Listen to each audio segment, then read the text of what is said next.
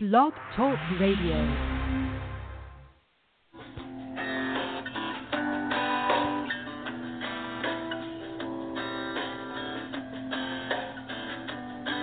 And we'll ever wonder why it's happening again. Welcome to Mindshifters Radio with the Forgiveness Doctor, Dr. Michael Ryce. I'm Jeanie Ryce, your co host. Michael and I will share with you the wisdom of the ancient Aramaic internal process of forgiveness. We offer tools and support five days a week. We will support you in building a solid foundation within yourself to live in pure love, in Aramaic, Rachma. Michael is the author of Why Is This Happening to Me Again? For more information on Michael or myself or forgiveness, please visit www.whyagain.org. And now, your co hosts, the Forgiveness Doctor, Dr. Michael and Jeanie Ryce.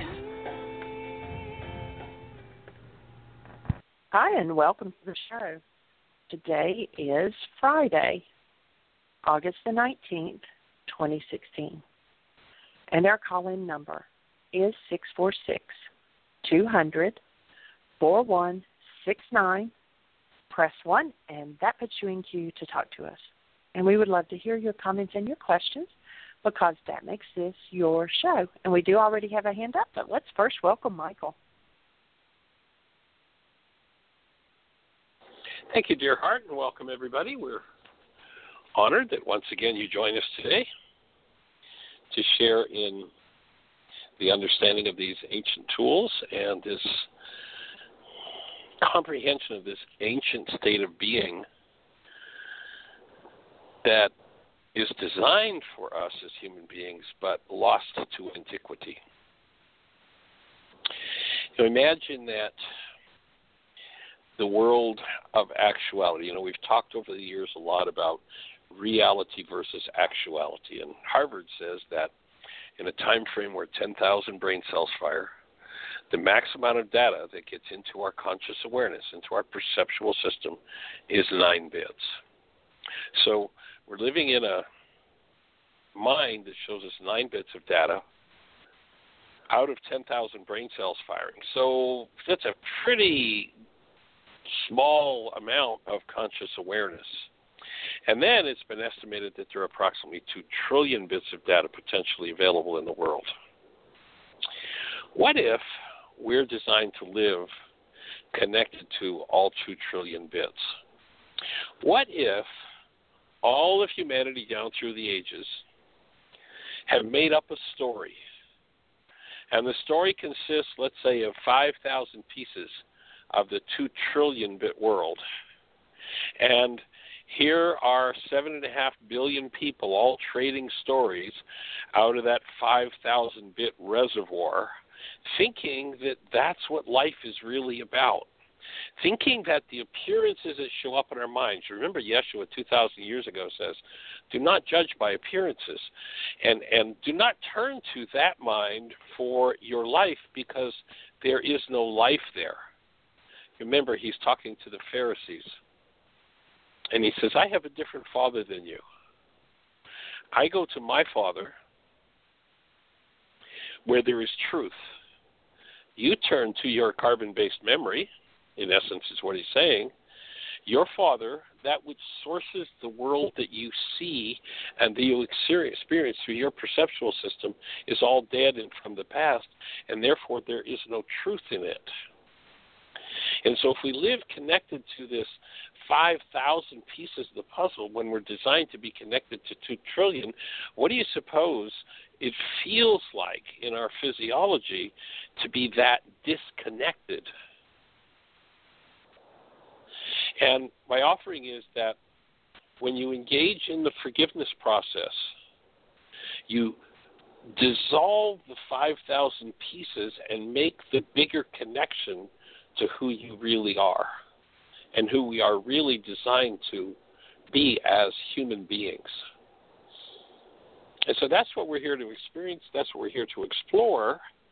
And the main tool, if you've not engaged in it yet, forgiveness, is a tool for dissolving or removing that which is stored in your body's mind that keeps you asleep in those dynamics of the past the dramas, the traumas, the pains, the fears, the hates, the vengeances, the griefs, and the pains of past generations.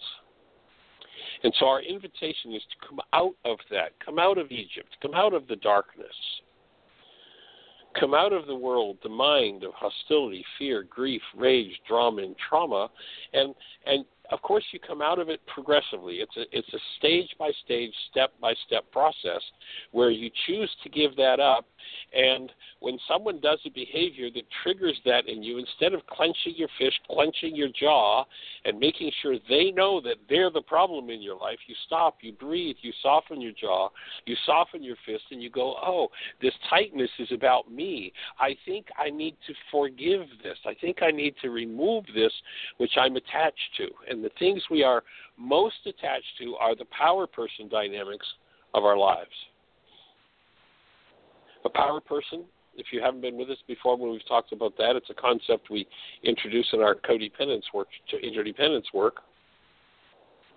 A power person is the person who, at some stage in your life, had more power over your life than you do.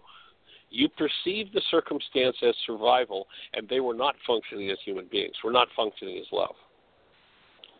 If we have unresolved power person dynamics, and usually they're very, very highly charged, energetic situations that need deep, deep, deep work in order to remove. If you haven't ever accessed and removed those dynamics, if you didn't even know where they were there, then I guarantee there are three things that run your life, three behaviors that are possible for you to do. And which behavior you click into and do depends on how much stress you're under. When there's no stress, you do whatever your power person did, or pardon me, whatever you did to get along with your power person. When stress starts to build, you'll do what you did to resist and survive with your power person. And when you become ultra stressed, you'll do what your power person did to you that you hated the most. I'd offer that's what runs the world. That's what keep us keeps us locked into a limited 5,000 pieces of the puzzle to to keep delving into for our perceptions, and everything that is experienced from that is just a variation on a theme and keeps us in the same game over and over and over again. We're looking to liberate you from that game. Yeshua said, Know the truth. Know how that works, and you will be free of it. And he said, don't stand around and watch me doing it. You know, if you remember with the disciples, there came a point where he said, I'm getting out of here because you're relying on me too much. You'll notice that virtually everybody in the world is still looking for him to do it. He can't do it for you. You've got to do your work. He said, You must take up your cross and follow me. And what is your cross? Your cross is that piece of emotionally traumatic energy that holds you out of a full blown state of experiencing yourself and your world as the active presence of love. So that's what we're here to support you in. We're honored and delighted that you're here to uh, to be with us in this process. And uh, Jeanie, is Dr. Tim with us today? He is, and he's on. Hey there, young man. How are you today, sir? I'm doing quite well, thank you. Awesome. I think what's um, exciting in your world?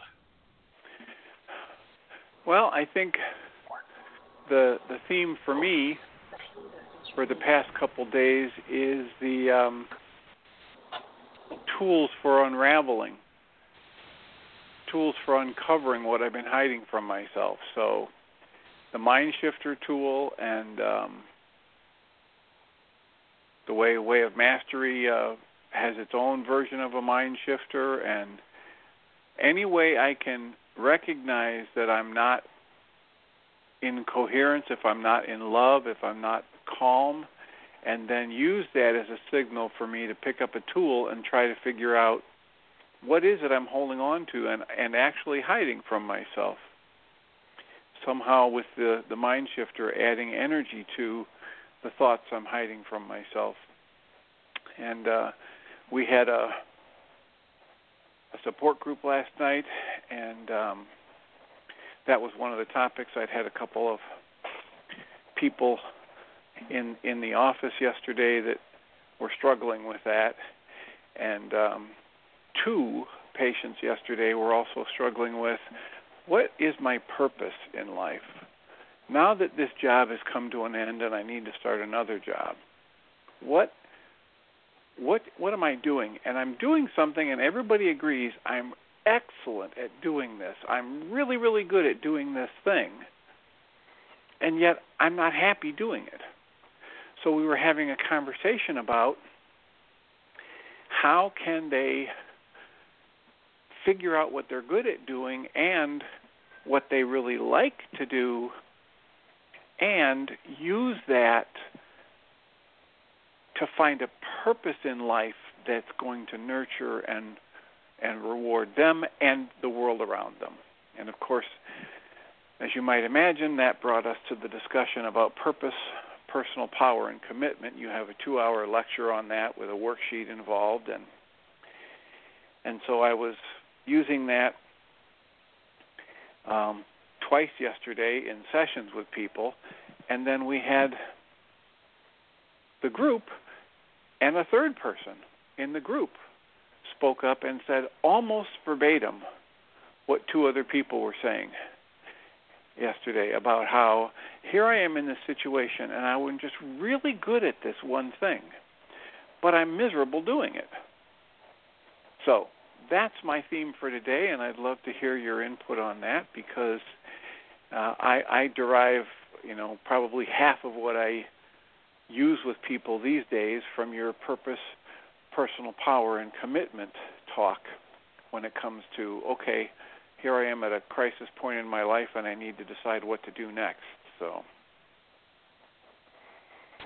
Well, we just um, did that workshop in the um, the nine day intensive. It's a piece of the Why Is Happening to be Again intensive, and of course the key there is to overcome or work through the culture's brainwash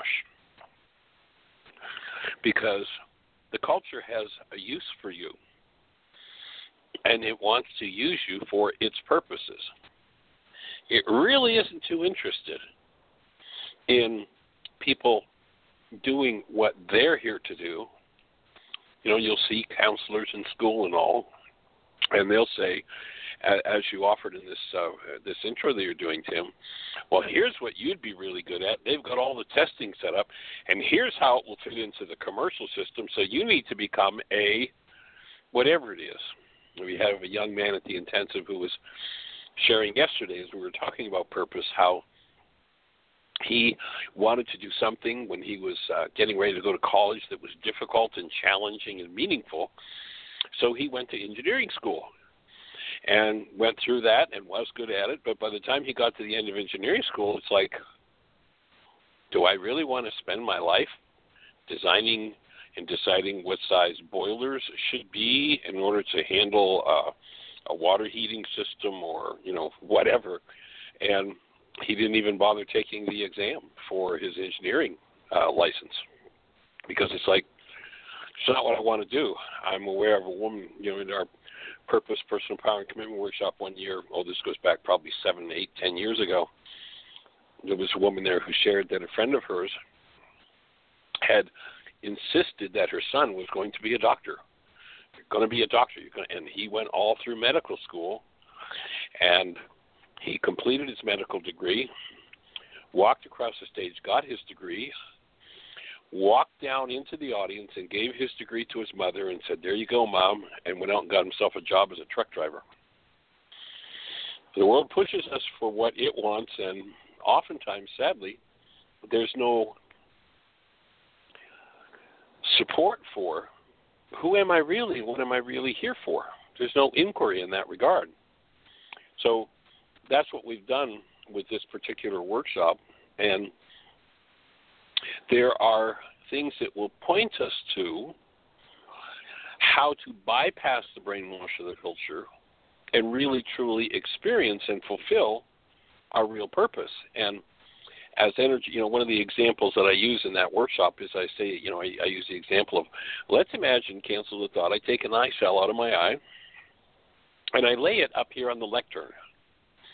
Now, it would seem reasonable to assume that an I cell would experience fulfillment and aliveness and joy if it knows itself as a part of what it is as an I or an I cell and is seeing. That would be fulfillment. If I lay it up here on the lectern, can that I cell ever experience fulfillment? Can I give it enough power, money, sex, stuff, things, you know, houses, cars, you know, uh, you know, excitement, gold? Can I give them enough? No. Can I give them a big enough bank account to make them happy? No.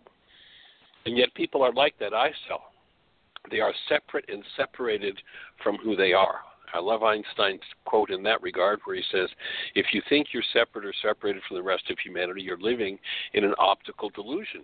We've been brainwashed by a culture that has a use for us, and by God, it's going to do its best to use us, regardless of what we're here for. And so that worksheet, and people can go to the website, www.whyagain.org.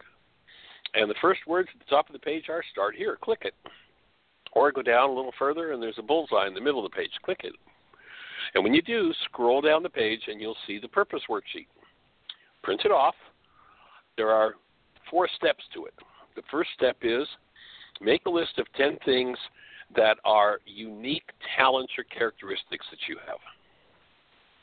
Unique being not just things that you can do, but but things that you have your own unique way of doing them. Then the second list is 10 things you enjoy doing. And then what's your vision of the perfect or utopian world? You know, as a kid, we came in knowing what we could do. And then the world that wanted to use us for its purposes and brainwash us out of that told us, well, that's utopian, that's silly, nobody could do that, that's not the way the world works. And I offer the reason the world doesn't work that way is because everybody's been told it can't work that way. The truth is, if we can get enough people fulfilling our purpose, that would be the only way the world would work. And so, what's my vision of a perfect world? When I complete those three sections, and I've seen people take a long time just to get through the list of 10 unique characteristics because they've been told over and over again by their power person and by the world how useless they are, how they'll never make it, how they don't have any skills, and da da da da da. Everyone is a unique genius, is my offering, and our unique genius is what we came to the world to express. So when I take those three areas and I fill them in, and then I start to synthesize. And the second half of the worksheet is a statement of synthesizing those three um, lists or statements. So I synthesize my um, and, and Jeanie, by the way, do you happen to have your purpose statement there handy? Maybe you could share it with people. And, and this is something that, you know, most people, in order to come out of the brainwash, in order to come out of Egypt, it takes them two, three, four years to really hone and complete their purpose statement. And when they do, the bottom half of the sheet is a statement that synthesizes the things I enjoy doing, the uh, skills that I have, and my vision of what a perfect world would look like. And when I then use that to tap into my purpose, I, I, I now have a succinct definition of my secondary purpose. Although at first, and the reason it usually takes people two, three, four, even five, six years to complete it is because there's so much brainwashing there that it takes time to work through the brainwash. And so, as people carry, I usually suggest that people carry the uh, the statement of purpose that they've developed around on a three by five card, and every time that they're going to do some particular behavior, the first thing they do is look at that card and say, "Is that on purpose? Am I in? Is this in alignment with who I am and what I'm here for?" And if it isn't, it doesn't matter how appealing it will be. You just don't do it. And when it is in alignment with your purpose, even if it's something you don't particularly like to do, you have to do it because it's your purpose. It's just what will end up happening, and it's what will bring fulfillment, aliveness, and joy. So, Jeanie, do you happen to have your purpose statement handy that you might share? I do. And uh, so first, um, I'll read just a couple of things from my list because just reading the final uh, purpose statement, it's challenging to catch. Okay, well, what are your talents or what are your things you enjoy doing? So the ten things I listed as my character uh, unique characteristics or talents or skills was I have a love for learning, I have teaching skills, or organizational skills, administrative abilities, uh, listening ability, speaking to people, whether it's individually or as a group or class, um, sharing love, uh, do sign language, drawing, poetry. And then the 10 things I enjoy doing um, searching for truth, sharing my understanding, people, teaching, serving, living for God, working, playing, creating relationships, traveling, and eating out. and then my perfect world is that everyone and everything exists as God created it to be in love, truth, and harmony.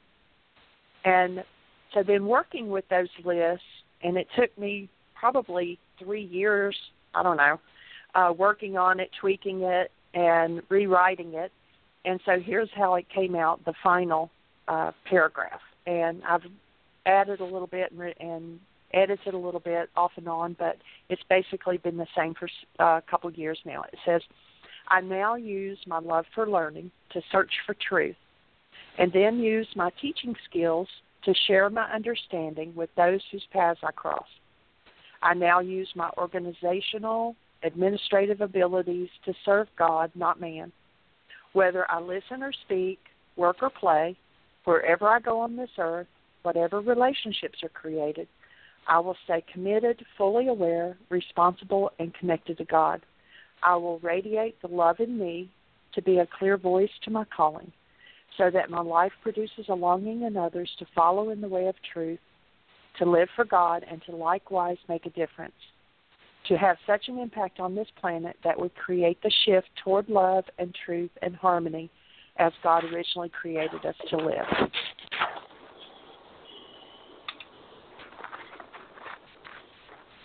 So that is my purpose statement. I hear a lot of racket, but I don't know if you're back with us, Michael. I am. Okay. I am back. Awesome. My apology. I thought my mute button was on. So there's an example of what uh, purpose statement would be, and I'll share mine because it uh, I think helps people to hear that, well, you know, I think it was Confucius that said, if a man have no goal, he will achieve it. If I have no vision, if I and, and the scriptures say, for a lack of vision, my people have perished. So, to really uh, start to look with the idea of purpose rather than you know the basic message of the culture, especially since so-called science has taken over the world, is well, you're just a chunk of protoplasm.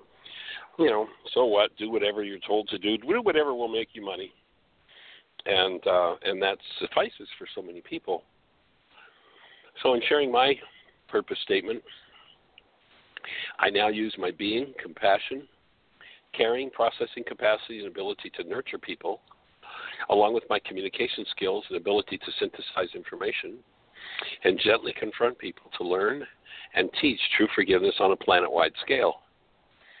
As my beloved and I travel the planet, every interaction we have inspires each person who hears us to contact and express their highest creative abilities and being so that together we create a world where each supports every other in full expression of their true essence and purpose.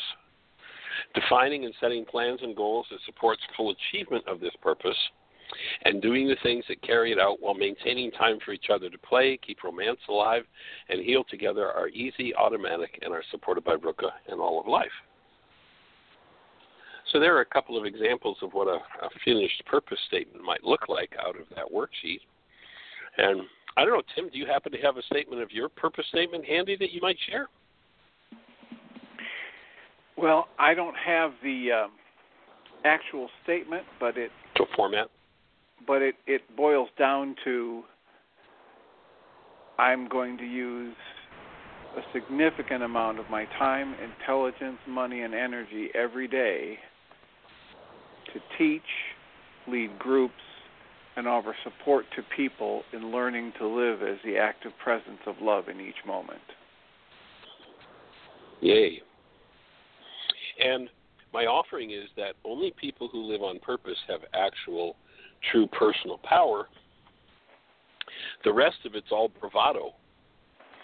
And the best definition I've been able to come up with uh, to, for personal power is it's the ability to be continuously aware of and function out of my highest guidance rather than the ability to be controlled by the latest whim that goes down the pike or the latest desire of the government or the church or the the business or the you know commercial leadership of the world that really I'm guided by something other than the energetic dynamics of the world.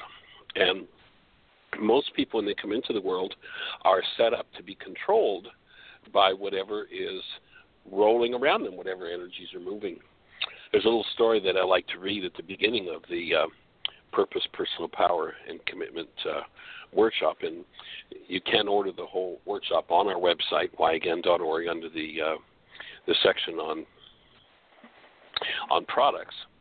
But this is this is a transcript of an actual radio conversation between a U.S. naval ship and Canadian authorities off the coast of Newfoundland back in October 1995. So it goes back a few years. But um, here's how it goes, and this just to me, just in a very uh, uh, tongue-in-cheek way, points up how if we're not functioning out of our purpose, we try to find some way to pump ourselves up to feel good about ourselves and to feel powerful, and it's all based in falsity and leads to war. So here's the uh, the conversation. Americans, please divert your course 15 degrees to the north to avoid a collision. Canadians recommend you divert your course 15 degrees to the south to avoid a collision. Americans, this is the captain of a U.S. Navy ship. I say again, divert your course. Canadians, no, I say again, you divert your course. Americans, this is the aircraft carrier USS Lincoln, the second largest ship in the United States Atlantic Fleet. We are accompanied by three destroyers, three cruisers, and numerous support vessels. I demand that you change your course 15 degrees north.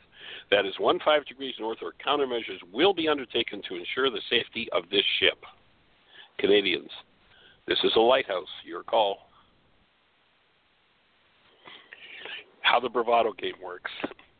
Anyway, so so that's our our take on that purpose and. Uh, grab the worksheet from the, the site as you do it. You know, if you have challenges with it, then call into the show tomorrow and ask questions, and we'll do our best to support you and uh, in really truly tapping into what your real purpose is, and then what do you do to bring it into expression? So. Awesome. Great question, Jim. Thank you. Thanks for bringing that forward. We haven't talked about purpose in quite a while on the show. Any other thoughts from your end? Well, my my thought would be that just sharing the personal experience that having applied that tool in my life has been immeasurably beneficial. And it, it is what I'm using every day to guide what I do.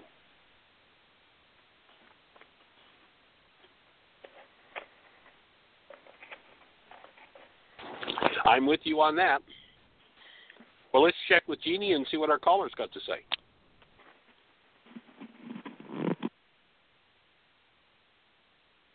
Okay, the first caller is area code 541. You're on the air. Is this Hold Julie on, from way out there in Oregon? The button didn't click. That's my fault, Julie. You should be on now. Yeah, yeah, I was on mute there. So, um, There we go. I would like to tell you um, how things transpired from yesterday with regard to your subject matter today. And I'd first like to say that it's an honor and a pleasure and a first choice for me to be um, in the company of and supported by this family of people. And, and when I hear your commitments to the work and to others and to yourself, um, and your personal codes. I'm talking about you, Jeanie, you, Dr. Tim, and you, Michael Ryce. Um, and I know that most people who have been exposed to this uh, work and who continue to work with it and, and are currently connecting with you, we all carry um, a commitment that's really deep inside of us um, that is um, a personal code. Anyway, I've had a hard time knowing what that is for a while, and I'd like to say that my experience yesterday of not knowing how I was going to get myself to the intensive, but I did know that I wanted to, and my willingness was there, except for some barriers that Michael helped me uh, see. Um, that is just like a lighthouse. It's a shining light when I don't know what I'm doing. Um, it, for example, I we the barrier we we uncovered together yesterday was that I have um, layers of undeserving and not being okay to do what I want. Therefore, I almost obscure what I want constantly. Um, when I got to the liberation that you you uh, helped open for me yesterday, I was able to say yes to all. You know, there were about three or four things that I was choosing between. Like, well, if I do this, then I can't do that, and if I do that, I can't do this. And I got to a point where I could say yes to all of them, basically by canceling them as goals, and then just everything was yes and new potential. And um, and so a lot of them that looked like they could be a yes just sort of went away just by that liberation.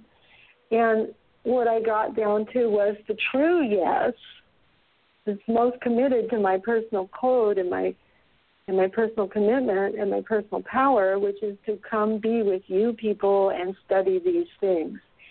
And that's really big. Um, and I'm grateful that I even know that there's a personal code inside me that exists and that I could look for it. I'm getting better at looking for it and having it be present when I make certain decisions. So thank you for that.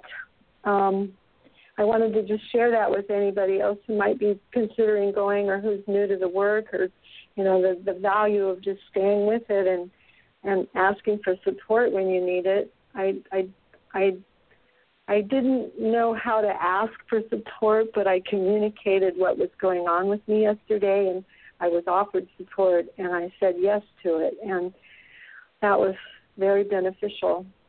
And Michael, one more thing, I'd just like to share that something that uncovered inside me when you were pointing to my power persons and the background that you know about me, which is my parents divorced and there was a split in who do I go with and choose. Um, way back when I was 12 years old was the year that they decided to divorce, and I was told about that decision in the month of August as we were coming back from vacation. I was coming back, it had been just my father and my brother and I. My mother didn't go because she was I guess finalizing her decision and they were on the phone and you know there was this angst going on and then that we were told when we found that when we got home we found out that that was going to happen and we were going to lose the house. You know it had to be sold and just the whole um what seemed secure was going to be shaken up quite a bit and energetically, I got that. And so, what I'm recreating this year as I'm trying to choose to go to my intensive with you, Michael, is that um, I suddenly was split and had to choose between things at that time. And that's what I had set myself up with this, um, you know, scenario where I had a possible home that I could buy and sell this my, the one I'm in, and that was stirring up a lot of trauma and stress that I didn't want to go through now because it's like the timing's not right and I wasn't even looking. So it was a surprise energy. And so the similar energy was still inside me and probably still is. And I was able well, look to at they Look at the replica Luca mind. showed me that. It's replicating what Go was there. Pardon me? Just saying that. I mean, it's it's pretty close to the same dynamic as you were going through at the age of 12 in the month of August. Home, choosing where do I go, losing my home, going somewhere else. That's uh, that sounds like some uh, some powerful work to do. That sounds like some uh, very um, powerful potential worksheets. Mhm. Yeah.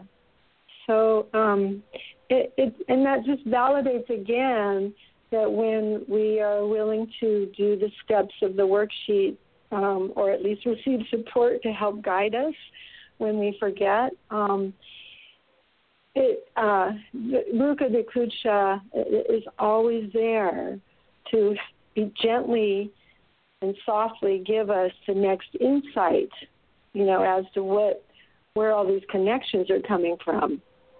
And so um, I just that's why I'm so committed to this work is because there's nowhere else that goes this far with it. And um, I'm healing energies inside me that have been blocking me from growing as far as I can go with it. So um, it just feels good to be solid again with that commitment. And so I have researched online for a plane ticket. I've found a pretty perfect one last night in the wee hours. I need to pay for it, and I um, I'm holding the space that it is the same fare or better when I go back to buy it. and um, I've got Right. my pet sitter lined up, and um, things will happen. Things are going. I'm going to be there. Awesome. Well, we hold the space I'm- and support you in allowing all of those underlying. You know, when you put this whole experience, what you shared with us yesterday and today again in context, and you know, the world of psychology tells us that at least 90 to 95 percent of our mental processes are unconscious. The beauty of the forgiveness process from the first century Aramaic is that it shows us our unconscious dynamics. So now we can look at all of those things that affect our perception, decisions, and behavior and have charge over our perception, decisions, and behavior rather than be run by unconscious dynamics that leave us wondering what the heck happened. So, very powerful. What a great demonstration of the principles. Yeah.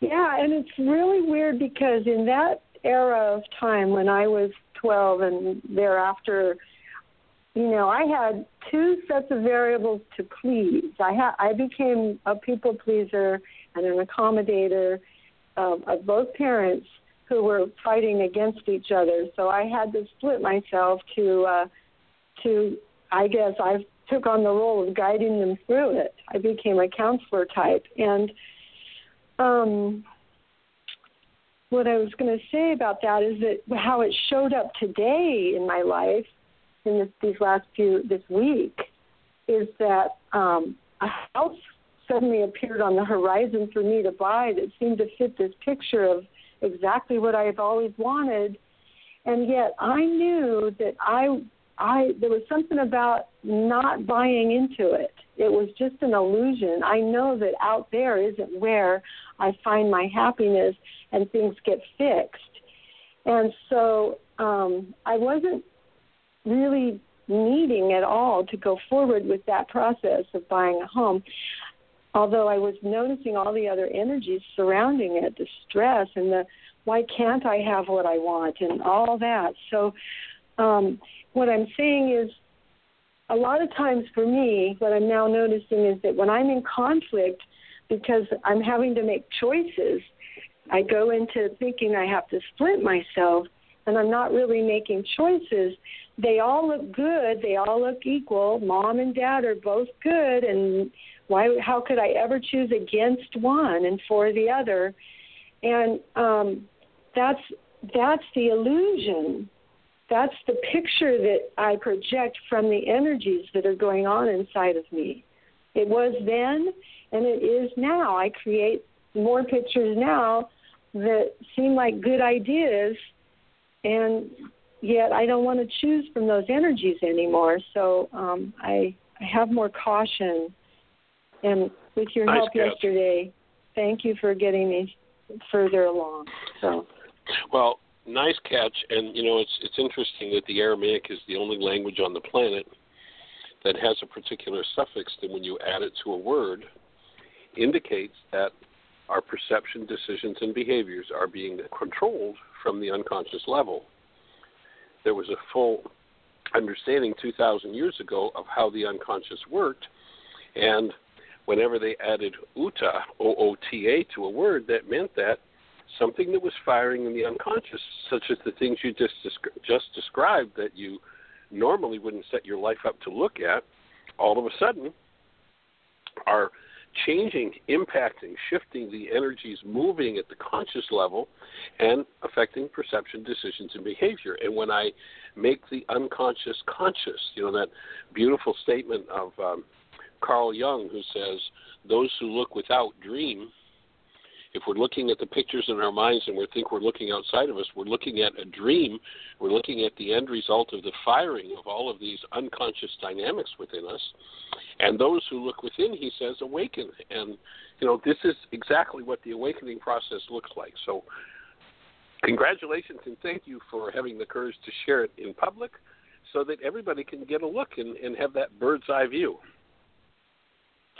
Yeah, you're welcome, and and and uh, yes, um, and I did go through some grief and facing myself in the mirror yesterday, and bringing myself back to love um, for the few moments that I had before I had another commitment, and um, and it feels so good, and it is so different to really be restored than to be covering it up with hoping I'm okay.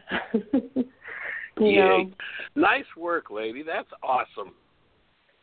Okay, well I'll let you go. I'll let me go. I've got to move right. on, and I'll. Blessings. Thank you so much.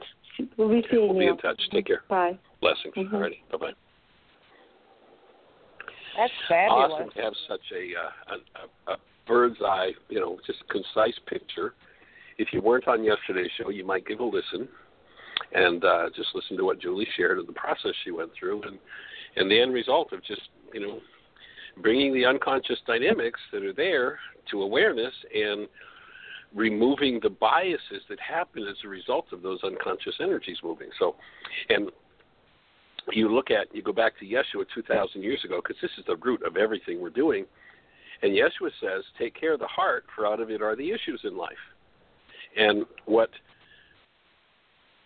Julie just described to us how the issues in her life were in her heart, her unconscious. We, you know, in the West, it's interesting. We couldn't even translate that word heart until just a few decades ago when the unconscious was rediscovered.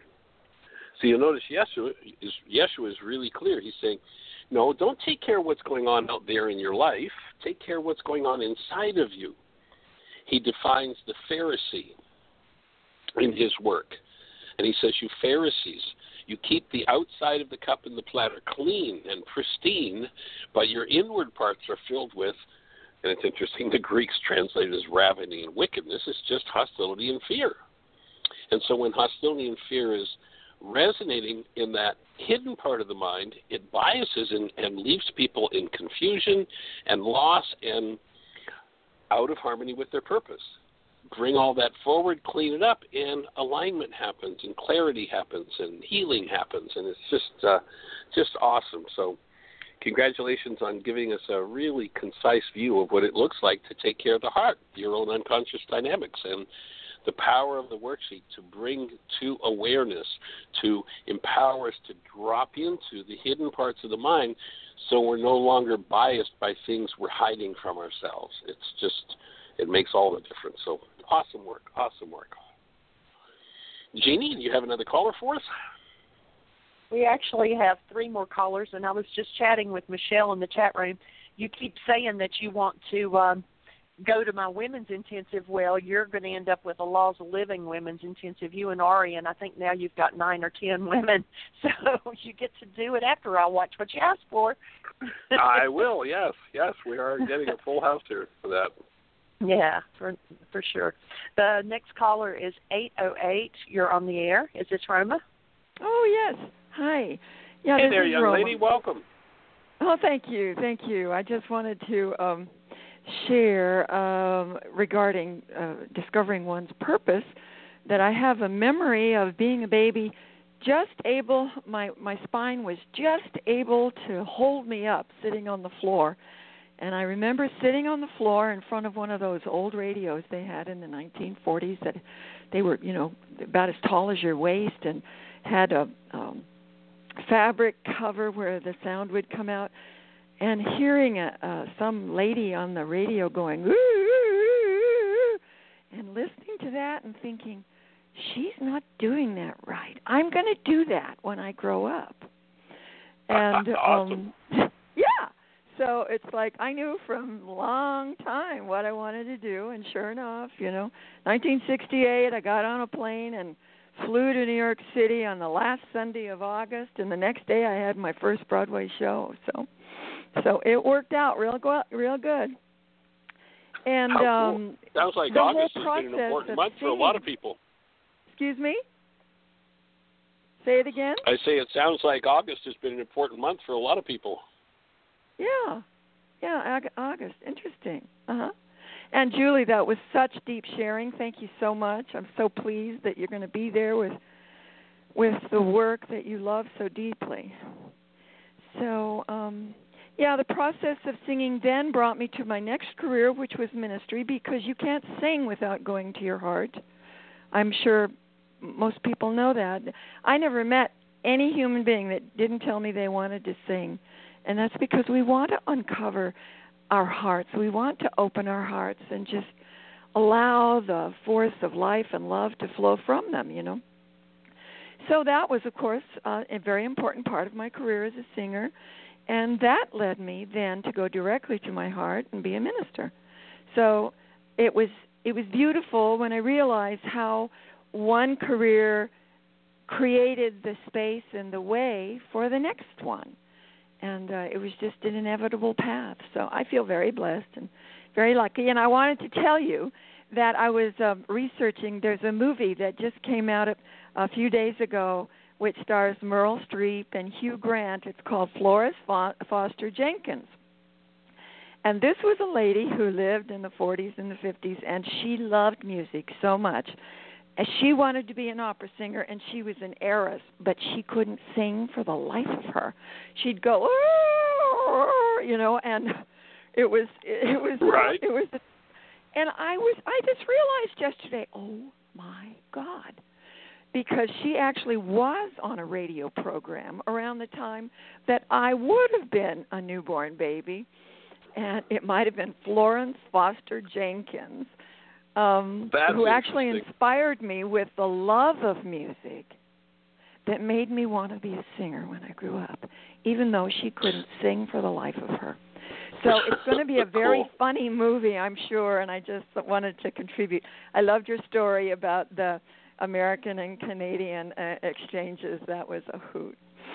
So I just recommend. I haven't seen the movie yet, but I'm sure it's going to be awesome because those are two great stars, and it's a it's a very interesting topic. This lady actually lived. She actually existed, and who knows? Maybe she was the one that set me on my path. That's pretty cool. We'll uh, we'll think of you as we're watching the movie. I'm sure we'll get to see it. Very sweet. Awesome. Yeah. All right, young lady, you have a blessed one. Okay. Aloha. Aloha. Jeanie?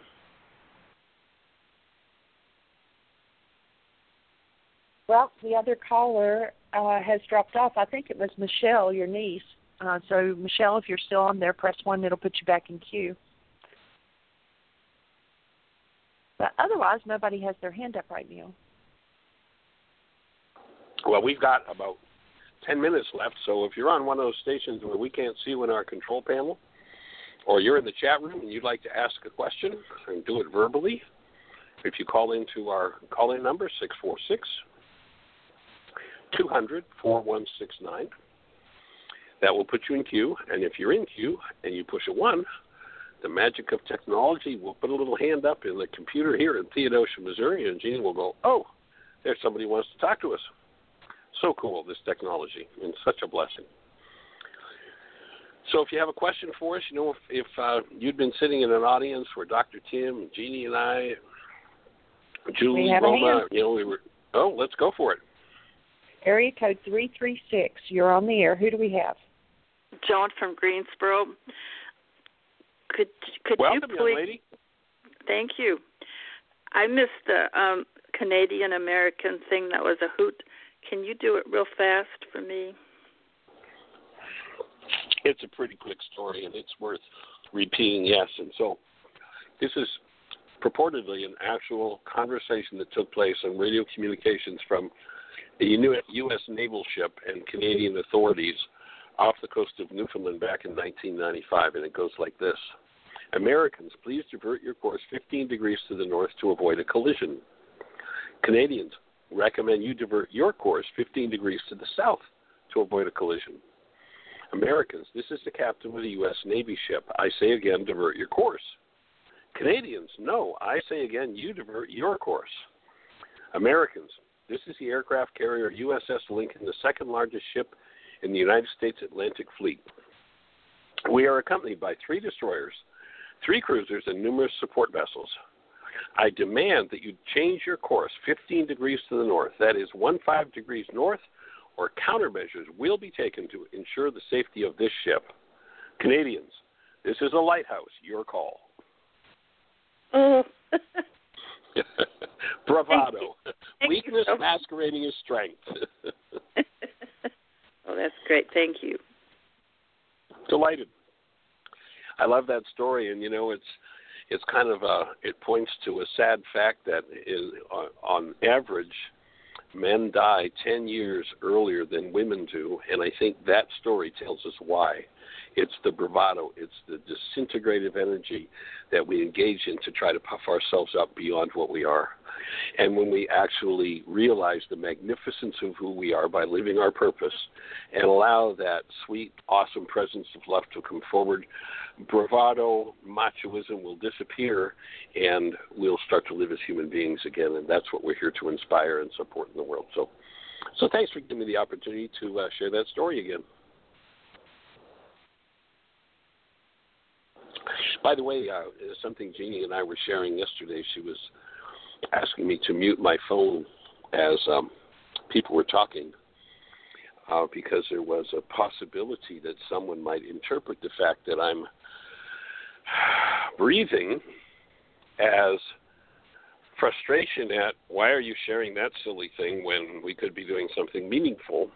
But the truth is, I hang in the background and I consciously, purposely breathe, and I breathe loud enough so you can hear me, especially when there's something going on that's that's needs to be processed as a reminder to keep breathing. The whole idea, you know, if you go back to the original Aramaic, where they tell us in the Greek scriptures that God sent out his spirit, it doesn't say that. It says God sent out his breath. It's our direct link. And when we keep that energy moving, we can process whatever needs to be processed at an accelerated rate. And so, if you ever hear me doing that kind of breath, it's in order to uh, inspire and support the person on the other end of the phone breathing. And sometimes what's being shared is resonating something for me, and I need to remind myself to keep breathing and keep that energy moving. So, the breath is the master processor. It's the key to the whole thing. One of the things, actually, we're getting ready to do energy field work, to do the training on energy field work in the intensive today, and then tomorrow we'll do still point breathing. And it is just the most amazing, unfathomable tool you could ever imagine. What people go through, what people. It's just beyond comprehension. You know, I remember a young man who actually is a friend of mine from Springfield who's a body worker, and we used to exchange uh, session time. And I went up one day to work with him, and I walk in his office, and there's this is a guy who's, you know, bright, cheery, Mr. Healer man. He's out there, and there is this dark cloud in the room that is just oppressive. I say, "What's what's going on for you?" And uh, he said, Well, I, I was just told by my wife that she doesn't love me anymore, that she's in love with a man in Colorado, and that she's going to pack up our house and my daughter, who's the apple of my eye, and move to Colorado. And I was really seriously concerned that he would commit suicide. He was so depressed. And after some conversation, this was, I don't know, a Wednesday or Thursday, that Friday we were starting a nine day Why is this happening to me again workshop. So I said, Look, you know, obviously you're not in shape to work. Why don't you come down and be in the intensive? So he chose to do that. And about day four or five of the intensive, he came to me and said, You know, Michael, I just can't sit here anymore. I just can't do this anymore. I'm going to leave. And there's this, you know, the whole time there's been this cloud over his head. And so I suggest that, you know, tomorrow is going to be the day we're going to do still point. How about just staying one more day and see what happens? So he agreed to do that. The next day, he's his turn to lay down and breathe, and he does that. And I mean, he's been walking around the center with, you know, I mean, I watch knives because I'm concerned he'll hurt himself. He gets up from his breath, breath session, and he is 100% back, full blown Mr. Chipper, Mr. Healer Man. It's like, what happened? He said, well, I was breathing along and thinking I'm not getting aware nothing's happening here, this is a waste of my time. And all of a sudden, he said, Yeshua grabbed me by the shoulders and he replicated the voice that he heard inside his head and said, You've got to let her go. And that was it. That was the end of his trauma in regard to his wife leaving and taking his dog. Now, he wasn't happy about it, but he wasn't in depression and so much pain that he could hardly function. I went up to do a session with him the next week, and we have a loose arrangement. And uh, you know, he, he keeps his phone on, and if his phone rings, he takes an intermission from our session and goes and answers it. And he answers his phone when it rings. And he says, "Yeah, okay, honey. Uh huh. Okay. Well, what do you need? Okay. Well, I'll I'll pick it up on the way home and bring it by, and you know, just totally, completely connected to love. And it's his wife saying, you know, she's packing and she needs this and this and that. Would he pick it up on the way back? Again, not that he likes it, but he doesn't have to be in trauma about something happening outside of him because he's learned to stay connected to love inside of him. When we learn that, we don't have to do the drama and trauma games of the world. And forgiveness is the thing, and still point breathing is one of the keys to that for removing those energetic patterns that have us so hypnotized that we think that there's nothing else but the trauma that we're in. So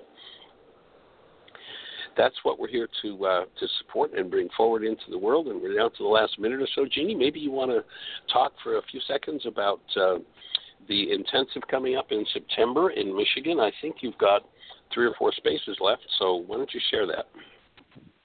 We actually have. Um, we're allowing both residential and commuters, and so we have space for three more residential and four more commuters. And it starts on Thursday, September the 15th at 5 o'clock. And we go Thursday night, Friday all day, Saturday all day, and up until lunch on Sunday, September the 18th. And it's uh, going to be really powerful. The the flyer, there's pictures of the home. It's absolutely beautiful. Thank you, Michelle, for opening the space for us to do this. We have uh, several young ladies in their 20s that are coming, and then of course several of ladies that are you know mine and Michelle's age. And uh, so it's it's going to be a good mixture. We've got mothers and daughters coming, and we're really looking forward to all of us holding the space while we each heal. And so, if you are interested in that, or you think that you would be interested in that, uh, please get a hold of me sooner than later because it is almost full. Awesome. So, so you got several in their twenties, and then several in your age range in their forties, eh? Oh, cool. That's awesome. You got it, baby. All right. Well, we're down the last few seconds. Have the best year yet of your eternal life. It's an awesome gift to give the world. Blessings.